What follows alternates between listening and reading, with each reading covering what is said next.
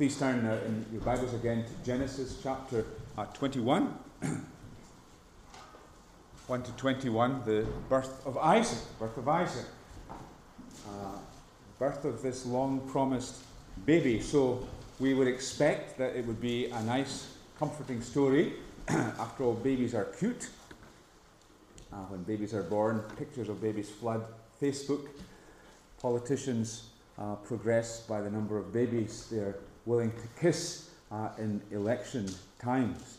But this isn't really a cute story at all. In fact, there are aspects of the story which are hard if you come to this as a non Christian, then there are aspects that you would struggle over because it seems to be a harsh act of God to expel Hagar and. And uh, even as Christians, we may struggle with the idea of God choosing uh, one son over the other and God discriminating as he does continually all the way through the Word of God. We need to be clear of what the, main issue is here. Uh, Abraham is the man of faith. Uh, he is the, the one that the New Testament holds up as a man of faith. When Paul's wanting to illustrate what faith is, he uses Abraham as his illustration. And faith is being willing to believe that God knows best and trusting our lives to Him, even when we don't understand everything. Uh, he is boss. God is our maker. Uh, he has a right to tell us how it is we come to Him.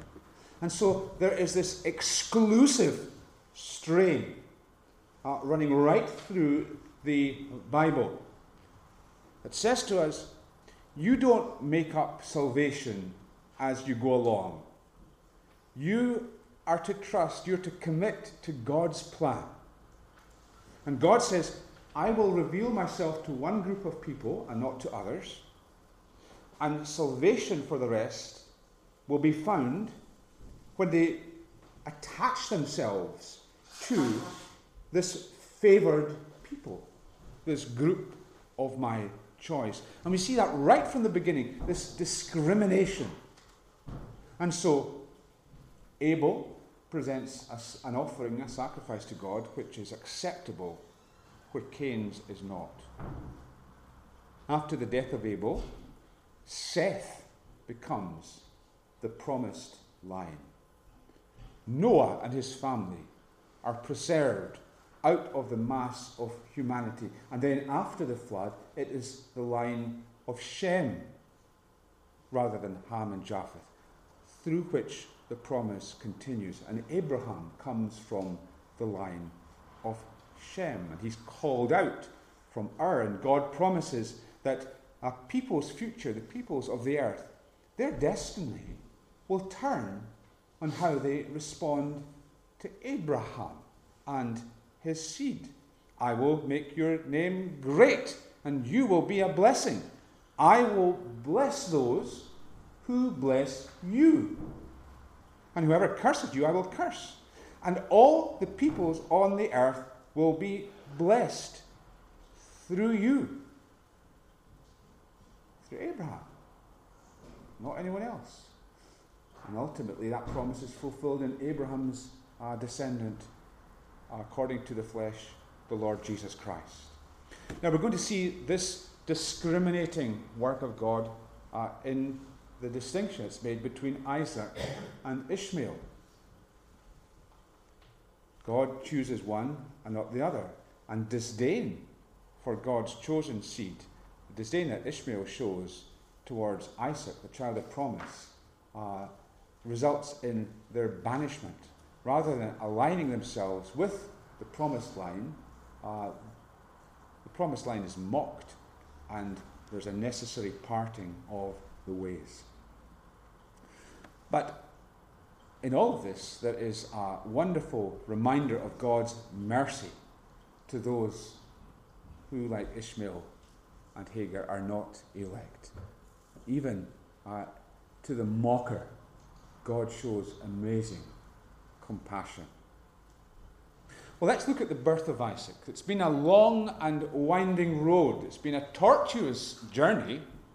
There's been an excruciating delay from the announcement of the promise uh, to the birth of Christ. In fact, over a quarter of a century.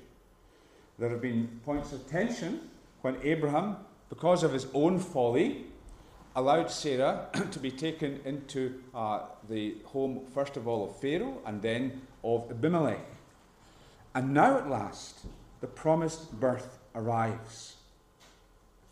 And the way it is described reminds us of the character of the birth. Uh, we were saying in the prayer meeting earlier that uh, the NIV unfortunately disguises the, the literal meaning of what, uh, what the Lord did. Literally, the Lord visited uh, Sarah as he had said. Uh, it's an expression that always speaks of God coming to bless his people. God who is everywhere at all times, sometimes is said to visit his people. So he visits Hannah, and he visits uh, the children of Israel at the time of the famine. Uh, he visits them and provides food. Uh, in, sorry, in Ruth's time, when Israel had a famine, God visits his people with bread. And God visits his people in the sending of his son, the Lord Jesus. God visited Sarah as he had promised. So there's a reminder that this is according to promise. The Son is the child of promise. God had said something, and he carries it out. Uh, and it's rubbed in our noses. Verse 1 He was gracious as he had said. The Lord did for Sarah as he had promised. Verse 2 At the very time God had promised him. So it's underlined, uh, it's highlighted in, in luminous orange. It's reminding us again and again God keeps his promise. This is the covenant. God makes promises to his people, and his people are to respond in faith and obedience. God takes the initiative, and Abram and Sarah respond by believing. Uh, they, they respond, first of all, by waiting, and then in obedience with faith. Uh, Abram's obedience is shown uh, by circumcising the child as he was told, and Sarah shows her response by joyful praise. But I don't know about you, but when we read it, did you feel that the, the story was actually very brief? I mean, we've been waiting for a long time for this birth, chapter after chapter, and when it comes, it's all over before you know it. In fact, there are seven verses only that are taken up with the birth of Isaac. It's been a huge moment. Uh, in fact, there's a real sense in which the whole of salvation is hinging upon this birth. Because God has said it's going to be through Abraham's descendants. But at this point, uh, Abraham only has a child to a slave woman. And we're still awaiting the child of promise. And this brief domestic scene that's described in these seven verses is almost overshadowed by the international events, the big scale events that are taking place. There's conflicts with Abimelech that are going on in the background. Uh, first of all, there was a, a, a time of tension which related to the promise of seed, uh, that there would be amb- ambiguity over the proper descendants of Abraham was always a risk when Sarah was taken into the home of Abimelech. And God had to intervene powerfully there. And then there was tension over the promise of land uh, when there is the dispute over water in the desert. And in comparison to these big events, involving powerful people, royal palaces, water in the desert, which is the equivalent of today's uh, oil. The birth of Isaac seems to be almost insignificant. Seven verses, almost like the birth announcement in a newspaper or the hurried record of a mother in her diary at the birth of a child. But in relation to God's big plan, it's of huge, huge significance. Think of the parallel between the birth of Isaac here and the birth of the Lord Jesus Christ. Both of them seem like minor moments set against the broad stage of history. And yet God is quietly fulfilling his purpose to save his people. Secular human people think that, that the change that really is important, the things which are going to do humanity good, are thrashed out on the floor of the United Nations or the European Union. Uh, people think that uh, humanity is becoming more and more enlightened, and they think that the, the things like going on marches and demonstrations for things like women's right to choose, or euthanasia, or gay rights, or animal rights, or political independence, and so on. These are all routes to the promised land. And God says, No, look to me and be saved, all you ends of the earth. He says, I alone can bring salvation from all the, the powers of sin and death and destruction that assail humanity. And God's way of working out things is in the quietness of a birth to this old woman, this 90 year old woman, who gives birth now to a child of promise. And later on, the greater fulfillment, when a teenage mother gives birth to the child, to the seed, in an agricultural shed, because there's no room in the hotel. Look at the joy Isaac's birth brought to Abram and to Sarah. Isaac is the source of hilarity. Uh, his name is a reminder of the fact that at first his promise uh, was met with disbelief.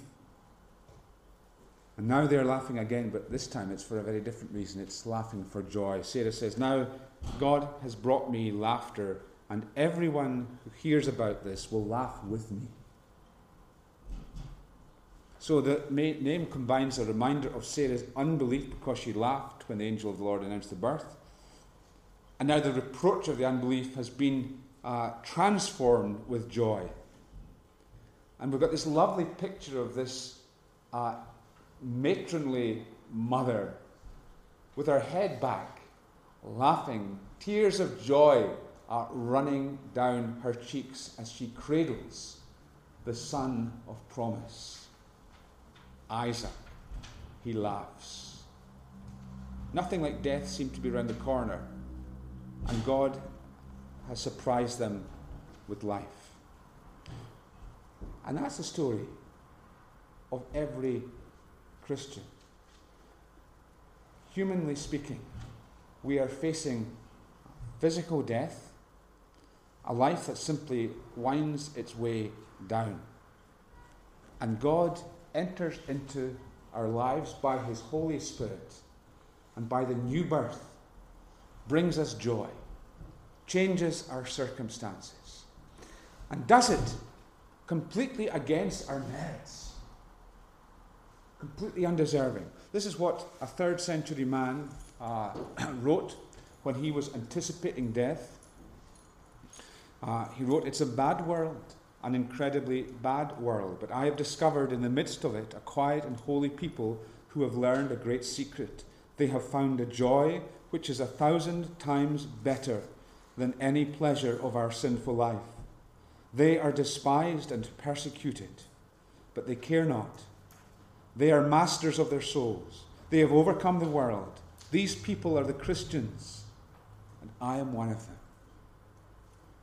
Joy that overcomes the world.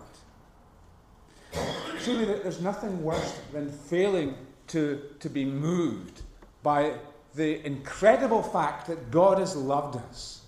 Uh, we're coming back to this morning, you know, that, that who would ever have thought it? Note that John strikes. Behold, what manner of love the Father has shown us that we should be called children of God, and that is what we are. Woe betide us if we ever lose uh, that sense of, of the thrill and the, the completely undeserved and yet real, factual nature of our acceptance before God. That should be enough to make us laugh out loud, to know at least what Sarah is feeling at this time, when, against all the odds, against her own unbelief and her own failure, God provides life out of death. He is the God who does above and beyond all we could ever ask or even imagine. Who would have thought? But domestic bliss uh, in the Abraham household was not to last for very long. Uh, Martin Luther once said of marriage that it was a school for character. Abraham's family is a tough school. Uh, two or three years later, Isaac is weaned. Uh, children at that time uh, were nursed by their mothers for a long period of time, could well have been uh, three years old by the time they have this weaning party. Abraham throws his party, and it's a time of celebration because the young child has now passed the, the, the early point where uh, child mortality, the risk of child mortality was greatest. And so there's celebration. Ishmael's there. Genesis 17:25 we're told Ishmael was 13 years old when he was circumcised. Uh, Abraham was 99 at this time. Abraham was 100 and Ishmael would have been 14 when Isaac was born. And so if we give 2 or 3 years for the time of weaning, Ishmael at this point is 16 or 17 years old. Okay, so he's in his later teens. And during the party, Ishmael began mocking Isaac. Now, all of us who are familiar with children know that there's not, nothing particularly surprising in that. That's, that's what children do. Except, this is a perhaps a 17 year old mocking a two or three year old infant. So there's something a little bit deeper going on. Uh, it's what the Son stands for that is being despised. Uh, the composer Franz Joseph Haydn uh, was by nature a cheerful individual, uh, but his cheerful disposition had nothing to do with his wife, uh, who was a continual trial for him. Shortly after their marriage, she cut up his manuscripts uh, to use for hair curling papers. And this, this act of vandalism represented more than a dislike of his music. It represented uh, a visible expression of her contempt for him. And Ishmael's contempt for Isaac is similar to that. It's going deeper than just mocking uh, a stepbrother. It struck at the special place that he held as a child of promise and upset Sarah, upset her to the quick, and she says, Get rid of that slave woman and her son, for that slave woman's son will never share in the inheritance with my son Isaac.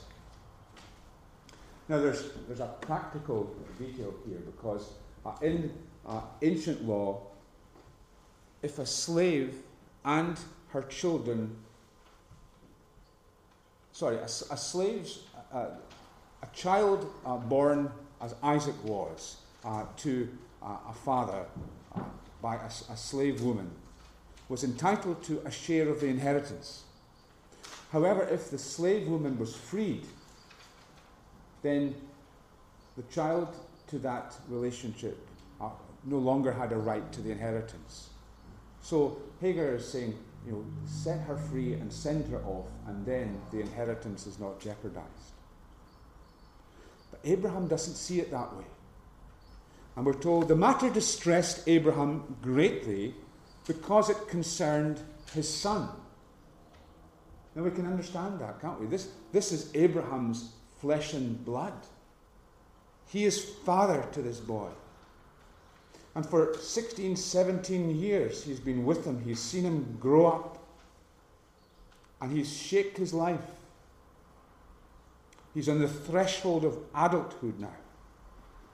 And you can imagine, can't you, that the frank exchange of views that took place between Abraham and Sarah. And then God comes and tells Abraham by special revelation that Sarah, or at least her request, is right. And God says that Hagar and Ishmael are to be sent away, not for the reasons that Sarah has, because the inheritance may be threatened, but because Ishmael is not of the chosen line. It is Isaac through whom his seed uh, will be determined. And the Lord hints that Ishmael will be looked after. I will make him into a nation also because he is your offspring. And there's a wonderful response of Abraham at this point. Remember, faith is trusting God even when we don't know what's going on. And Abraham, who must have been sore at the thought of sending away Ishmael, told got up early in the morning and readied things. I wonder if he got up early because he was afraid that he would change his mind. So he gets up early and he fills that water skin. And we see him clinging to Ishmael right up to the last moment, walking out with them, wiping away the tears and watching as Ishmael, his son, and Hagar go off into the distance. What was God doing?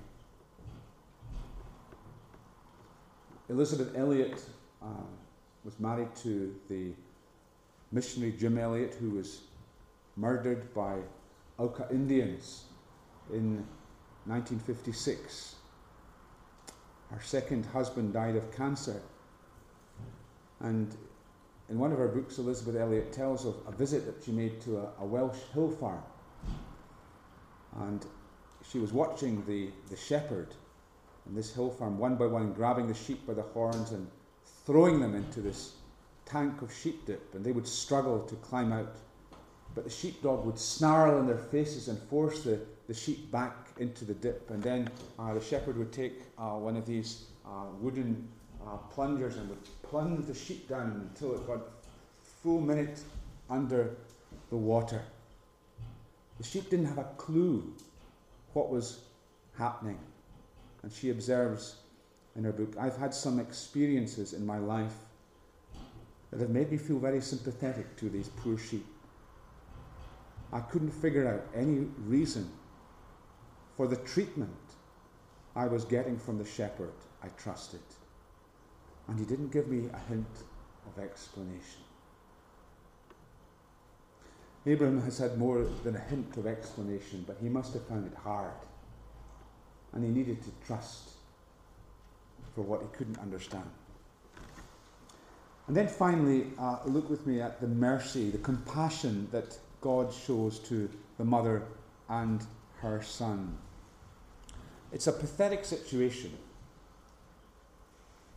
To be cast out from a place like Beersheba is courting death because Beersheba, remember, is an oasis in a desert. And they wandered around and around, becoming more and more parched carefully meting out the water until one day it's gone. And they begin to feel withered up inside. They feel like dried leaves twisting around in the wind. And Hagar realizes that the end is coming.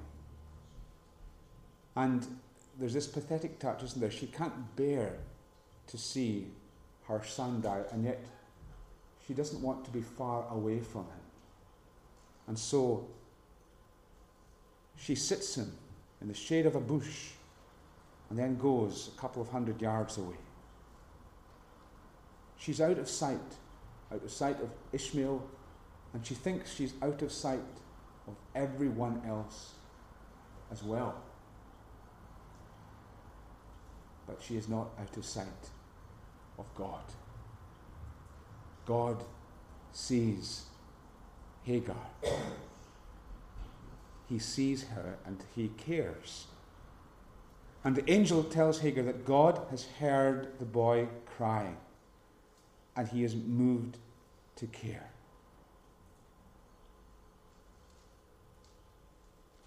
Isn't that wonderful? The compassion of God to the mocker.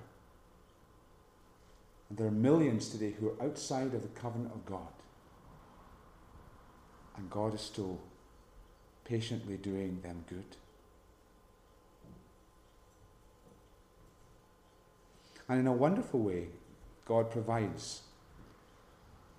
She has her eyes opened. There is a well there. But God supernaturally opens her eyes to it. But while that's a wonderful provision, the other aspects of God's compassion are more wonderful still because He gives her a promise that Ishmael will become a great nation. And then, more remarkable still, if, as I'm surmising, they remained outside the covenant, in some way or other, God will be with the boy. He'll know his presence in some way. God was with the boy as he grew up. And yet, the future is with Isaac. And all along, it's, it's interesting when you, when you read the passage, uh, Ishmael is never referred to as Ishmael. It's the boy, or Hagar's son, never by name, because Isaac is the child of promise, and destinies will turn on how people relate to Isaac and the seed of promise. So, what's God showing here? God's showing us that salvation is not in human hands.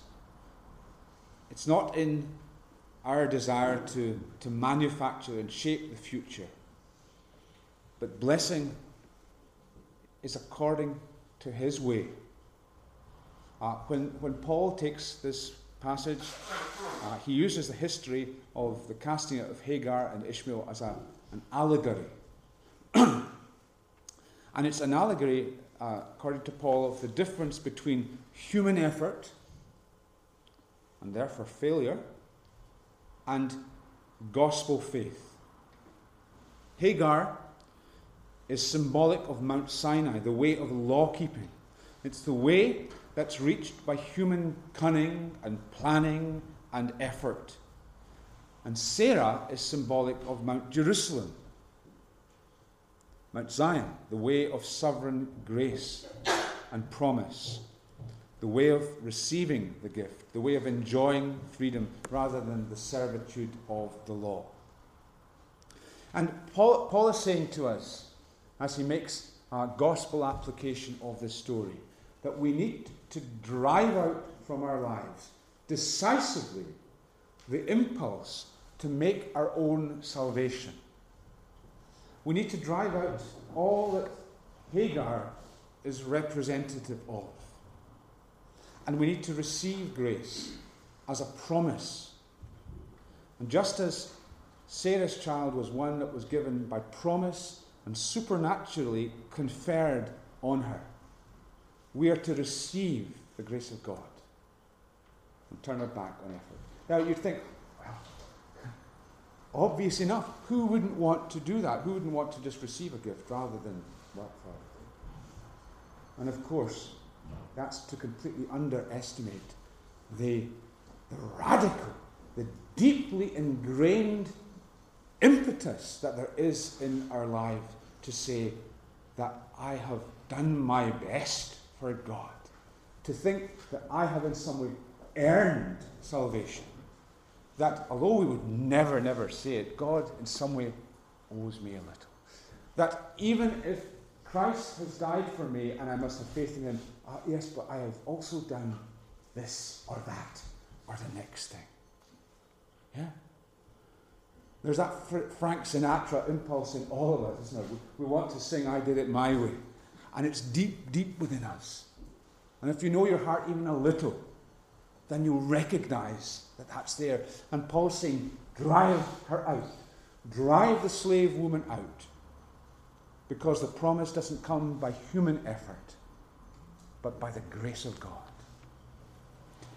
Friends, that's the principal lesson that the Holy Spirit would teach us. It's a lesson that we have to learn for the first time as unbelievers because that's the dominant way of thinking.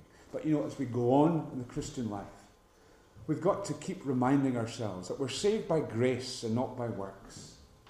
Because that Hagar principle will creep in unless we're vigilant. It was creeping in, in amongst the Galatian Christians. And Paul has to warn them sternly. They're slipping back into trusting in their works. We must guard jealously the sovereign grace of God. Our hope is built on nothing else than Jesus' blood and righteousness. Every other way that smuggles in human works is the way of the slave and not of the free woman. Amen. May God bless to us his holy word.